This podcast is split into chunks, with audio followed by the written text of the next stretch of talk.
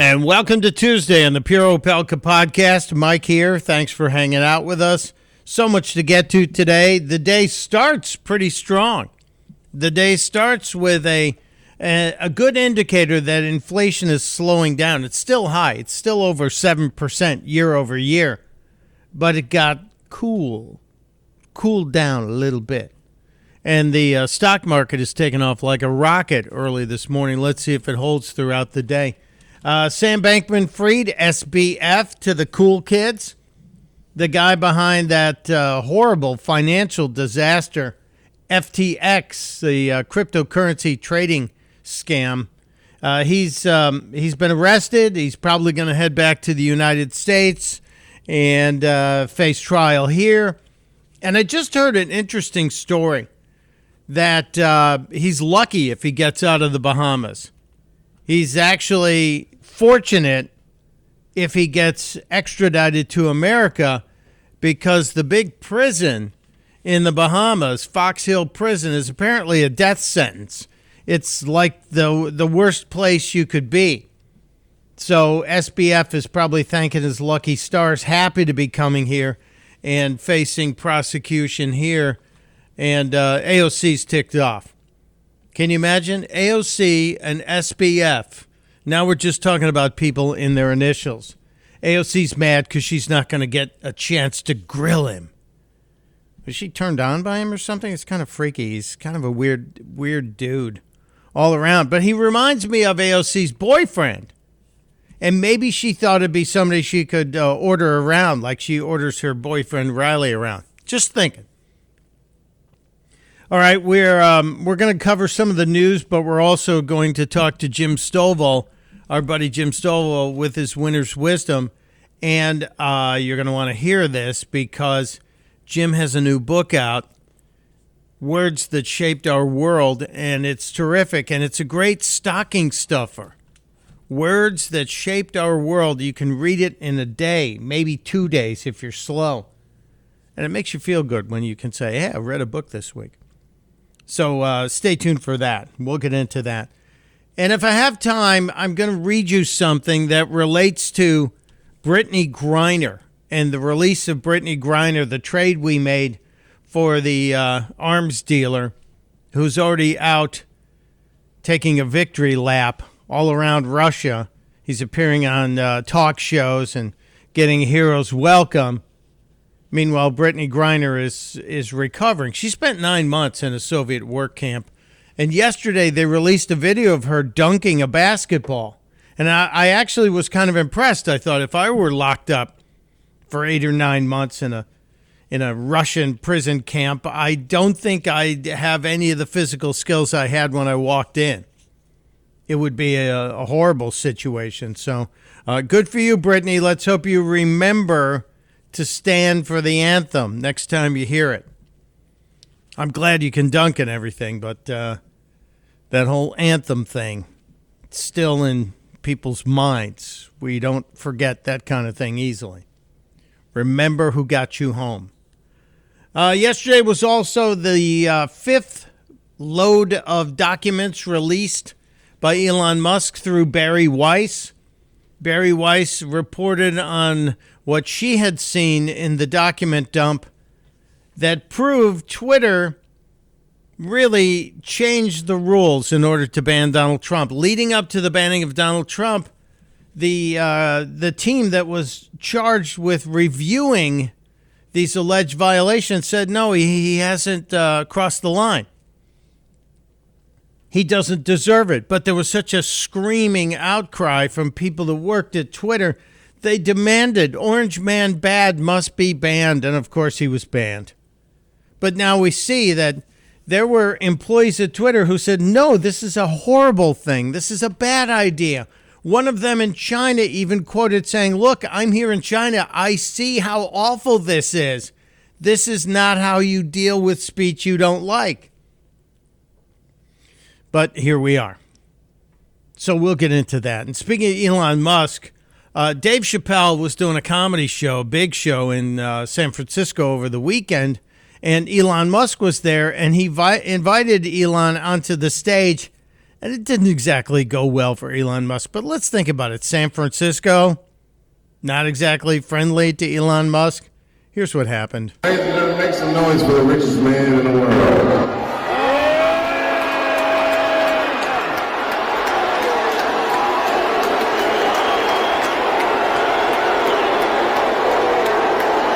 This is a Dave Chappelle crowd, and they like Dave, but they don't like Elon. You can hear him booing. It's pretty loud.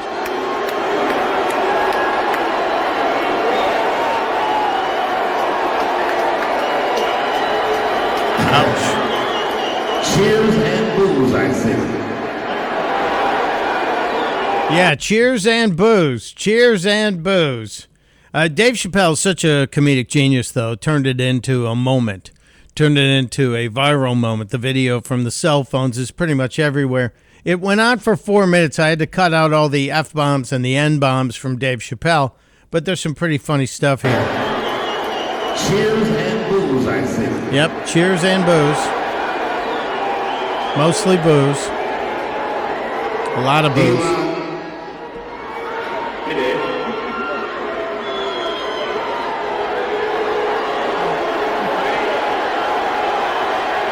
controversy, man. Weren't expecting this, were you?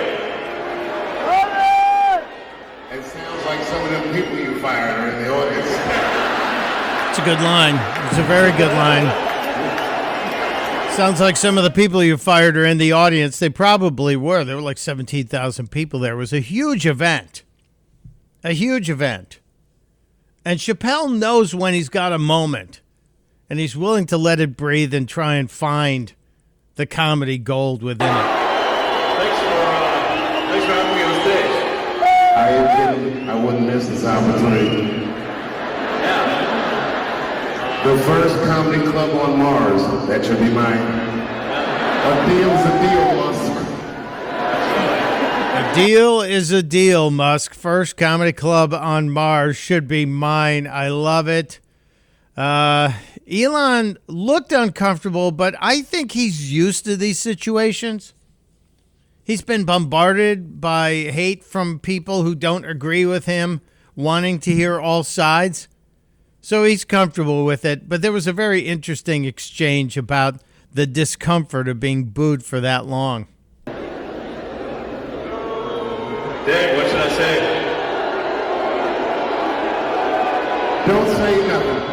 Okay. It'll only spoil the moment. Do you hear that sound, Elon? That's the sound of pending civil unrest. I love it. Elon says, What can I say? And Dave says, Don't say nothing. Just it'll spoil the moment. He's very good at understanding disruption and how to take advantage of uncomfortable situations and maximize them. A great moment. Uh, and I think Elon loved it too. People say, But they booed him for like four minutes. He doesn't care. He, he's still the world's richest man. Anyway, uh, Saturday Night Live has not been funny for a long, long time. It's been very political, and Saturday Night Live apparently is getting the message that uh, politicizing comedy risks destroying your audience. You risk cutting out at least half of your audience, and they don't seem to care. They are trying to do what Stephen what's his name? Uh, Colbert did on CBS. Colbert was third in the late night ratings until he went all anti Trump. And it yielded a big bump in ratings. So maybe SNL was trying to do that, but they didn't really have the same success. SNL has been political, political, political as long as it's been anti Trump or anti conservative now for a couple of years. But I noticed something this week they seem to have gone away from that. Could it be they realize that conservatives like to laugh too, and that we're laughing at Joe Biden and the Democrats, and maybe they should joke about that? They apparently did. I watched the weekend update segment on SNL. Well, I watched the whole thing, but I watched it the next day so I can cut out the commercials and I can bounce past the musical performances. And it takes about 40 minutes to watch an hour and a half show. And in that 40 minutes, I actually found some funny stuff, especially in the opening of the weekend update segment, the one that used to make fun of the news. And uh, you go back to people like, like um, uh, Norm Macdonald, the late Norm Macdonald, who was a great weekend update anchor, Colin Quinn, and of course, the standard, Dennis Miller. He was the best, in my opinion. A lot of people say, no, it was Chevy Chase. No, no, no, it was Dennis Miller. But um, this uh, Colin Jost and Michael Che, interesting combo. They opened up with a Biden joke. Really? Yeah, they did. Well, it was shaping up to be a good week for Joe Biden. He got Brittney Griner back. Uh, he kept marriage gay, and he's only got he's only got 14 more sleeps until Santa. I love the fact that they mocked Joe Biden's brain problem. I thought that was incredible. That was excellent, but they didn't stop there. But then, just when he thought he had it all under control, Kyrsten Sinema said, Hold my wig. Arizona Senator Kyrsten Sinema seen here realizing that someone is actually waving to the person behind her, announced that she is leaving the Democratic Party and is registering as an independent. Explained Sinema. Pay attention to me. That's a great, great joke. That's a joke that actually analyzed the situation correctly. Kyrsten Sinema up for reelection in two years and sensing a backlash from her own party makes a political decision that ultimately was meant to try and give her attention. And so she can run as an independent who still caucuses with them. There was more some of it attacking the left, some of it attacking the right. But I love the way they covered the Brittney Griner trade. WNBA star Brittney Griner was freed from prison in exchange for Russian arms dealer Viktor Bout. It's actually a great trade because Bout was only averaging five points and two rebounds a game. See, that's a joke everybody can appreciate. Never mind the the trade was a bad deal and uh, a bad guy was let out of a uh, Russian, an American prison and sent home to Russia, while an American, too, are still currently sitting in Russian prisons. Whelan and Fogel, let's get them home. Let's get it done. Come on, Republicans.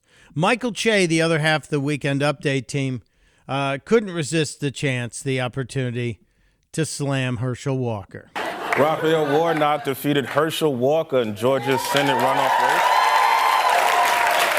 You know, but I don't think this is the last you'll hear from Herschel Walker. I mean, unless he's your biological father. Gotta admit, that's uh, that's a fair joke. That is a fair joke. Herschel Walker had some problems with uh, with kids he didn't talk about, who then popped up during the uh, campaign, and I believe it probably hurt him. Did it cost him a seat? We'll never know. We'll never know. Uh, the um, the equal opportunity attacks, though, continued as um, Michael Che actually went after Kamala Harris. With Raphael Warnock's win, Democrats in the Senate will no longer have to rely on Vice President Harris for tie breaking votes. Harris can now focus on her main priority, waiting for a worse bike accident. and they showed a picture of Joe Biden falling off his bike, and that's true. She is lingering out there waiting for something to happen with Joe Biden. And maybe it's about to happen. I don't know, Joey. I'll, I'll, I'll, I'll, I'll develop some disease and say I have to resign. There it is. That might happen. Uh, they wrapped up the weekend update with a um, a joke that uh, went after Republicans and conservatives, and obviously plays the race card. And this was in relation to the Supreme Court case going on where a religious woman doesn't want to make a cake. I'm sorry, not a cake, a website. The cake was a previous case. A website for a lesbian wedding. She says it violates her religious beliefs, and that's her right.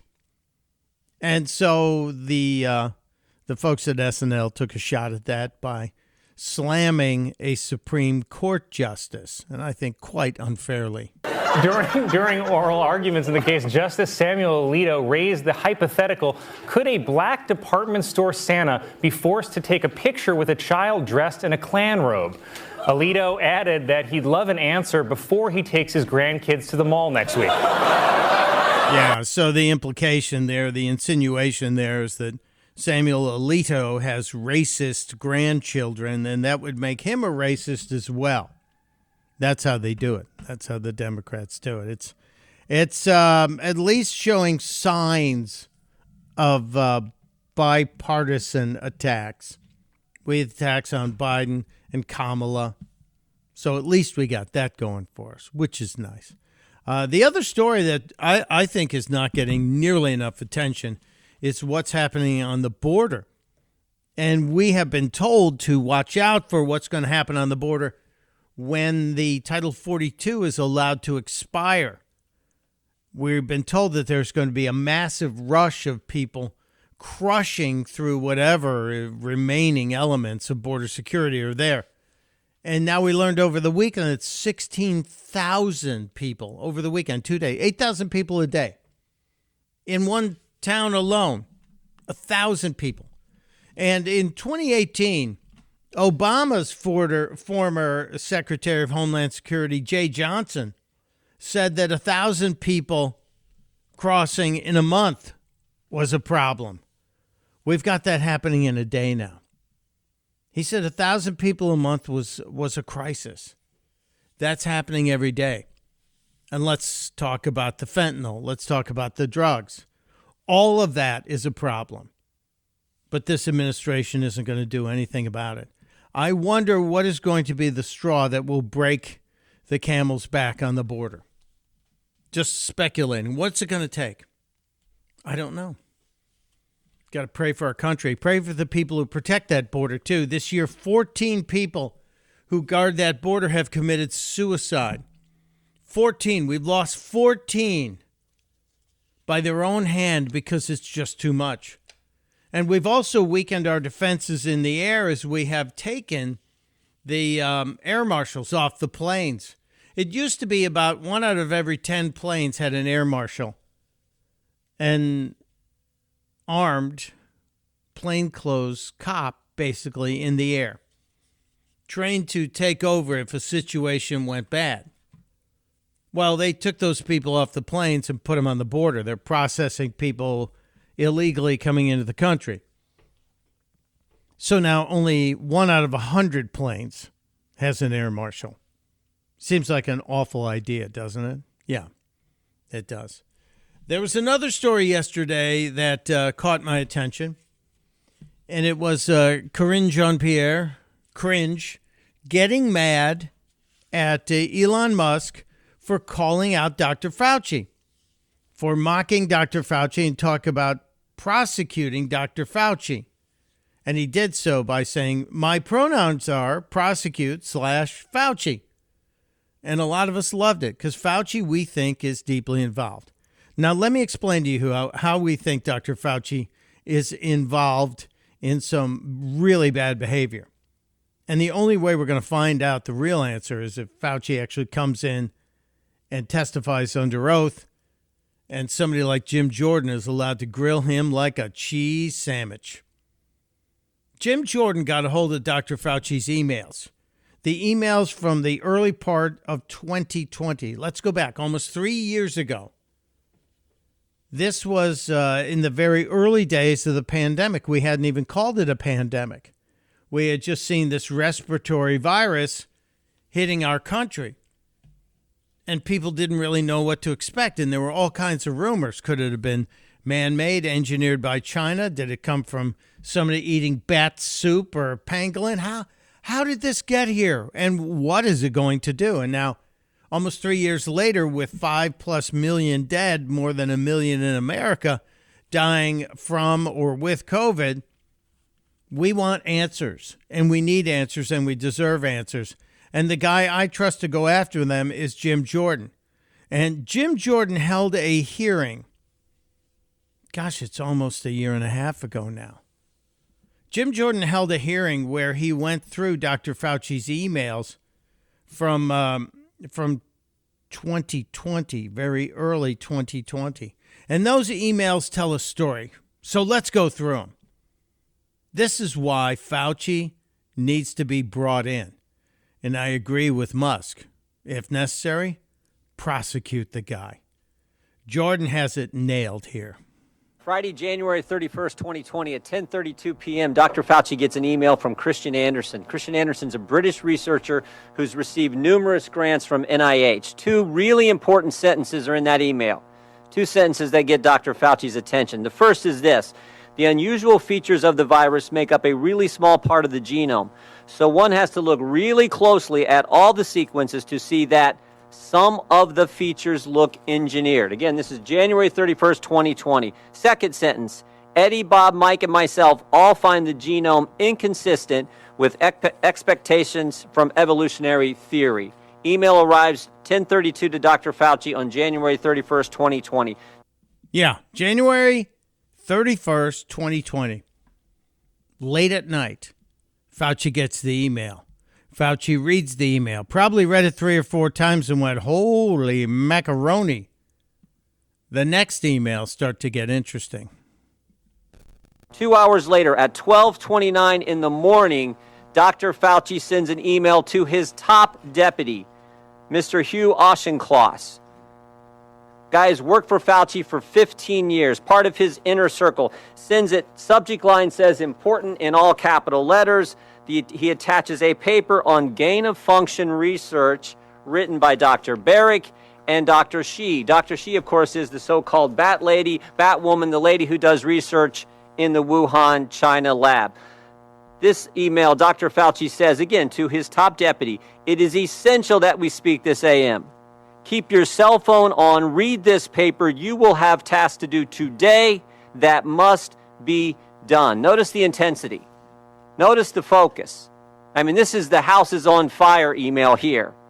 So Fauci responds to the news that this uh, this virus out of Wuhan looks man-made by writing to his top deputy saying, "We have a lot to do. Read this paper. Get well versed in this."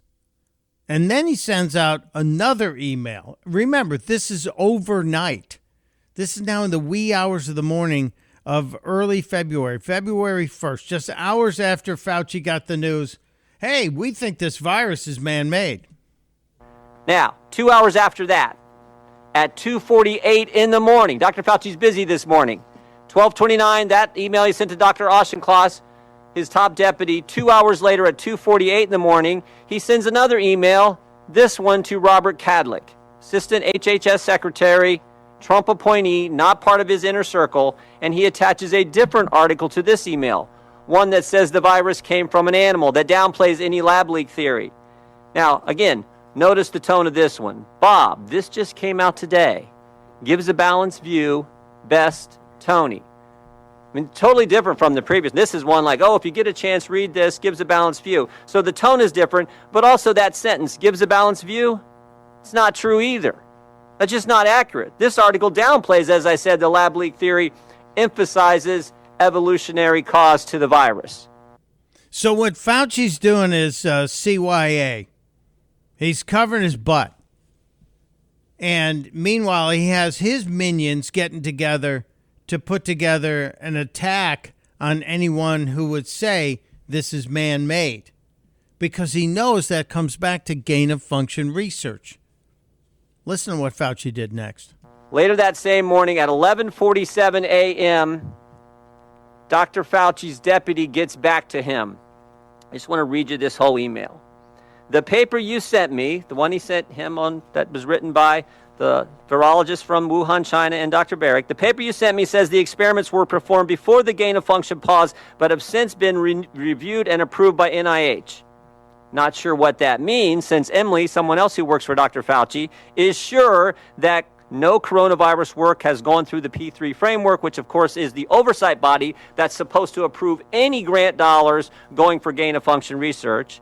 No coronavirus work has gone through the P3 framework. Final sentence She will try to determine if we have any distant ties to this work abroad. She will try to determine if our fingerprints are on any of this. Hmm. So all they're worried about, they're not worried about a deadly virus getting out there, they're worried about getting blamed for it because they think they might have some culpability here. It's really disturbing, and it just gets more disturbing. All these emails happen in 13 hours. So, 13 hours after Dr. Fauci gets the initial email from Kristian Andersen saying, looks like this virus is engineered, not consistent with evolutionary theory, Dr. Fauci knows some important facts. First, Dr. Fauci knows there's a lethal virus on the loose that started in Wuhan, China. Mm-hmm. Second, he knows the American taxpayers have funded gain of function research in Wuhan, China. Third, he knows that the research grant didn't go through the required oversight board. Fourth, he knows the virus, quote, looks engineered and, quote, not consistent with evolutionary theory. And finally, fifth, Dr. Fauci knows he may have ties to this work in China. His fingerprints, in fact, may be on this. It seems to me like Fauci doesn't just think, he knows his fingerprints are on it. So he starts circling the wagons. So, what does Dr. Fauci do next? After he says, oh, whatever, what does he do next? He organizes a conference call for later that same day. I mean, this is the busiest 24 hours I think I've ever. He organizes a conference call, 12 people on the call. Dr. Fauci and 11 virologists from around the world. Virologists who've gotten millions of American tax dollars over the past several years. Now, look at this list. Here's the list of people. There's only two Americans on the list Tony Fauci and one other. Most of them are from around the world, as I said. I think the first thing you notice is who's not on the call, who's not on the list. Is Dr. Kadlec on the list? The guy he sent the email to at 3 in the morning? Is Dr. Redfield the head of CDC? Dr. Giroir, who's with us today, Assistant Secretary at HHS at the time? Dr. Birx, the lady who's soon to be COVID response coordinator? In fact, there's no one from the government on the call except Tony Fauci. Tony Fauci and 11 other individuals who got a bunch of American tax dollars over the years. What happened on the conference call? The short answer is we don't know. We don't know what they talked about. I mean, I, got a, I think we got a good idea. We don't know for sure, but we do know what happened four days later. Four days later, February 4th, 2020, Kristian Andersen, the guy who started it all, who said the virus looks engineered, Kristian Andersen said this four days later. The crack, quote, the crackpot theories going around at the moment relate to this virus being somehow engineered. That is demonstrably false. Close quote. What? In four days, this guy went from this looks engineered to now that's demonstrably false. Four days, he went from this isn't consistent with evolutionary theory. Now we know it's totally evolutionary. But it gets even better. It gets even better. Mr. Andersen and three of the other people on this call write an article a few weeks later that says COVID is not a laboratory construct. How about that? We go from a respected, and I'm using air quotes with my fingers, virologist reaching out to Anthony Fauci saying, dude, this virus out of China, it's not naturally occurring. This is weaponized. This is some kind of man-made thing. To the guy saying, "Oh no, uh, this is this is totally natural." Anyone who dares say anything else, well, you're obviously a conspiracy theorist. It gets worse. Fauci makes it even worse. And this is why I do hope Fauci ends up in hearings and possibly prosecuted for what he has likely done. And while they're writing that article, there's an email from March 6 where Mr. Andersen offers to let Dr. Fauci edit the article before it's published. And here's the kicker. Here's the kicker. When the article is published, Dr. Fauci cites it at a White House press conference when he is asked by a reporter about the origin of the virus. Cites the very article he put in motion on the conference call and he was allowed to edit. At the White House, where he's supposed to be giving the American people the truth, he references an article that he manufactured. Now, maybe I'm wrong about all this. Maybe it didn't work out this way. I think I'm right. Maybe it didn't work out this way. But it would have been nice, Mr. Chairman, if Dr. Fauci would come today and answer our questions. He could have come here and defend himself, but he didn't have the courage to do it. And you know else who wouldn't come? Remember that email about the P3 framework? We invited Dr. Hassel to come too. He's the individual who chairs that oversight board. We invited him to come today too, and he wouldn't come. Fauci didn't show up. The guy who was responsible for allowing this to happen without oversight, didn't show up. Some of the requests for what were in the emails between all of the people on the conference call were just blacked out so nobody can know what happened. Trust me, it's not irresponsible to be asking for Dr. Fauci to testify and possibly face prosecution. We know what likely happened here. It wasn't a naturally occurring virus. And it's likely that your tax dollars and my tax dollars had a big part in making it happen. It's just awful. And we have to keep pushing. I just hope we have the strength among the Republican Party when we take over in January to do just that. So pay attention. I'll be keeping an eye on it myself.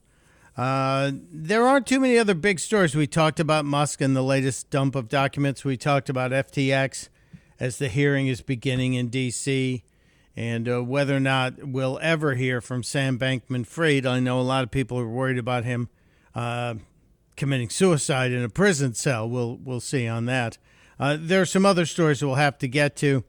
Uh, the um, Ukraine war is still not going well for Vladimir Putin, so he's going to skip his usual massive press conference that he does. Uh, so uh, we won't get that fun to have. Uh, Sam uh, Brinkman or Brinkton, whatever his name was, the guy that wears the women's heels, shaved his head, and wears the bright red lipstick, and is gender fluid, and had a job in the Biden administration, a big job in the Biden. He doesn't have that anymore. The luggage stealer, he's done. He's out. And I hope they fired him. I don't see it as a resignation. I just hear he's out. So I hope he's out. Uh, the New York Times secures its place in uh, the non serious journalist category as it has named John Fetterman to its list of the most stylish people of 2022.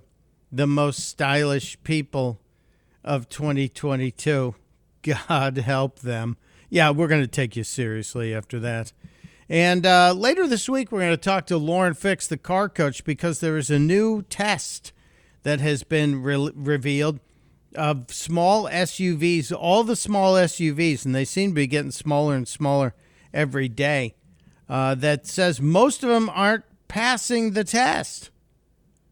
So we'll have to dive into that when we get Lauren Fix, the car coach, here. And uh, another sign that the world is mad the Cambridge Dictionary has just put a new definition of woman in its books. According to the Cambridge Dictionary, a woman is an adult who lives and identifies as female, though they may have been said to have a different sex at birth. No. No, I'm sorry. That's Bravo Sierra. This is uh, this is pretend. This is a crazy world. I'm taking a quick break. When we get back, Jim Stovall. Jim Stovall, the guy we talk to about inspiration and winner's wisdom every week.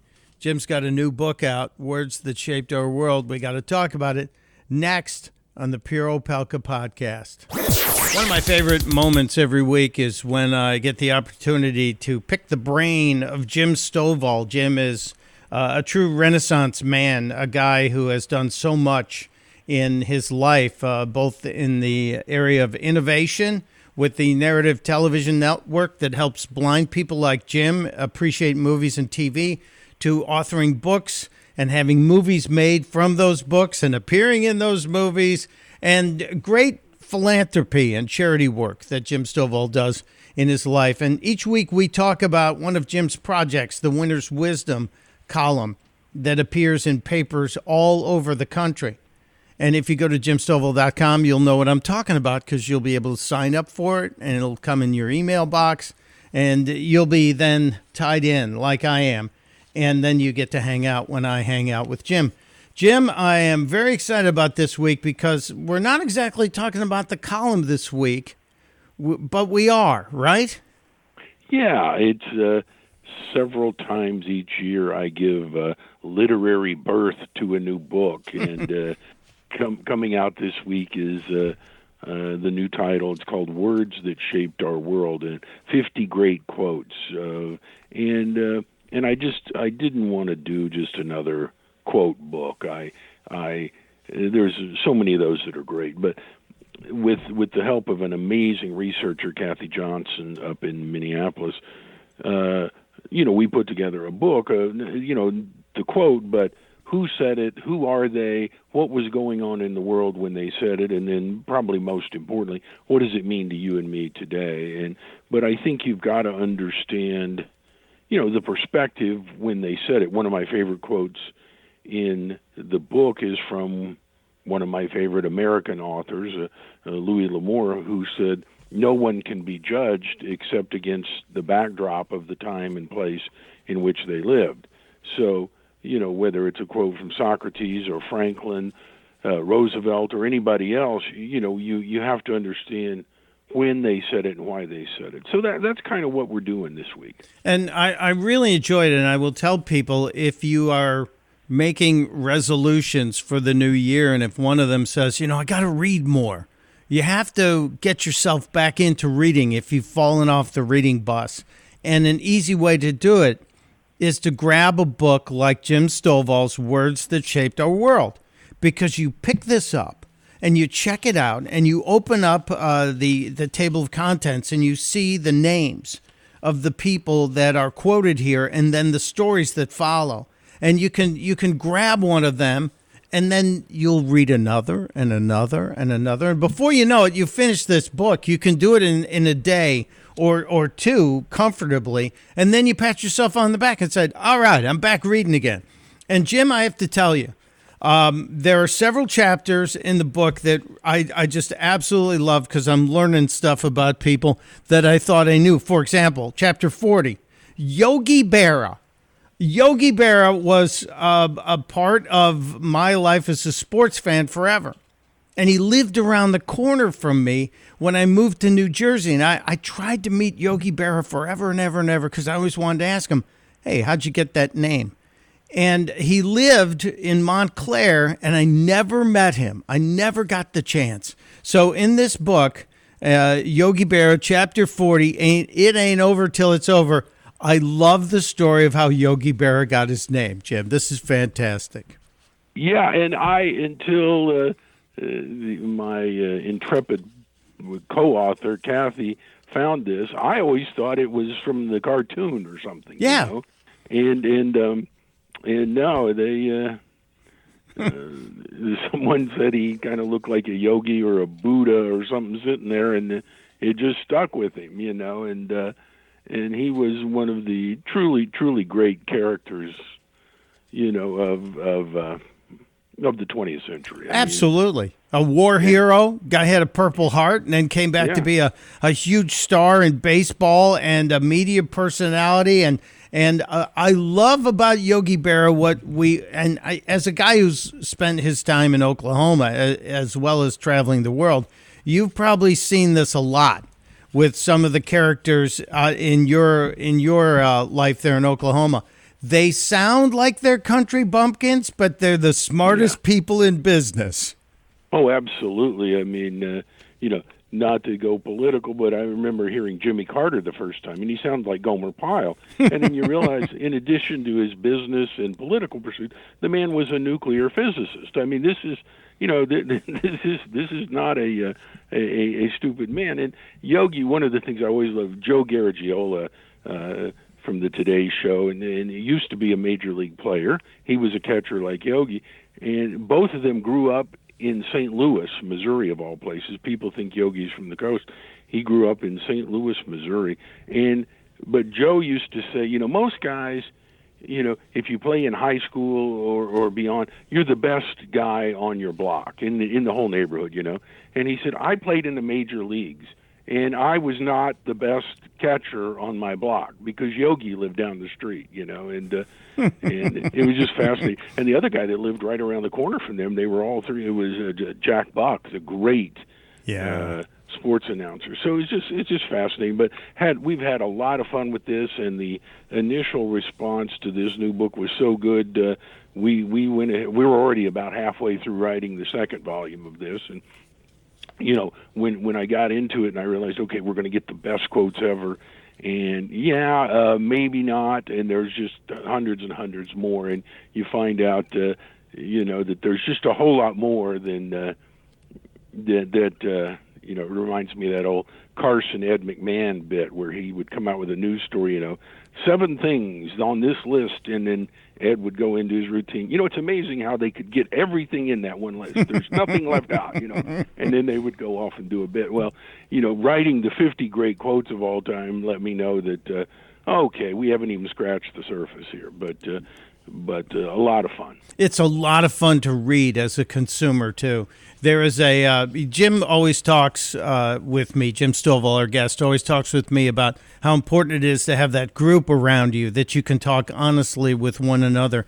And we have a small group that exchanges Christmas gifts every year, but it's always a book and a bottle of wine. And this year, I had already picked out the wine, and I didn't know the book. I just ordered the copies of this book, Jim, and this is one of those that I would encourage people. Words that shaped our world. Jim Stovall and Kathy Johnson. Get this, share it. It is uh, inspirational and it's it's easy to read, but it's also something that is addictive to read. My friend, I can't tell you how much I appreciate it. You solved one of my gift giving dilemmas with this wonderful book. Well, and if any of your uh, cohorts don't like it, just double up on the wine, and it reads better. I, I, might start there as well at the beginning.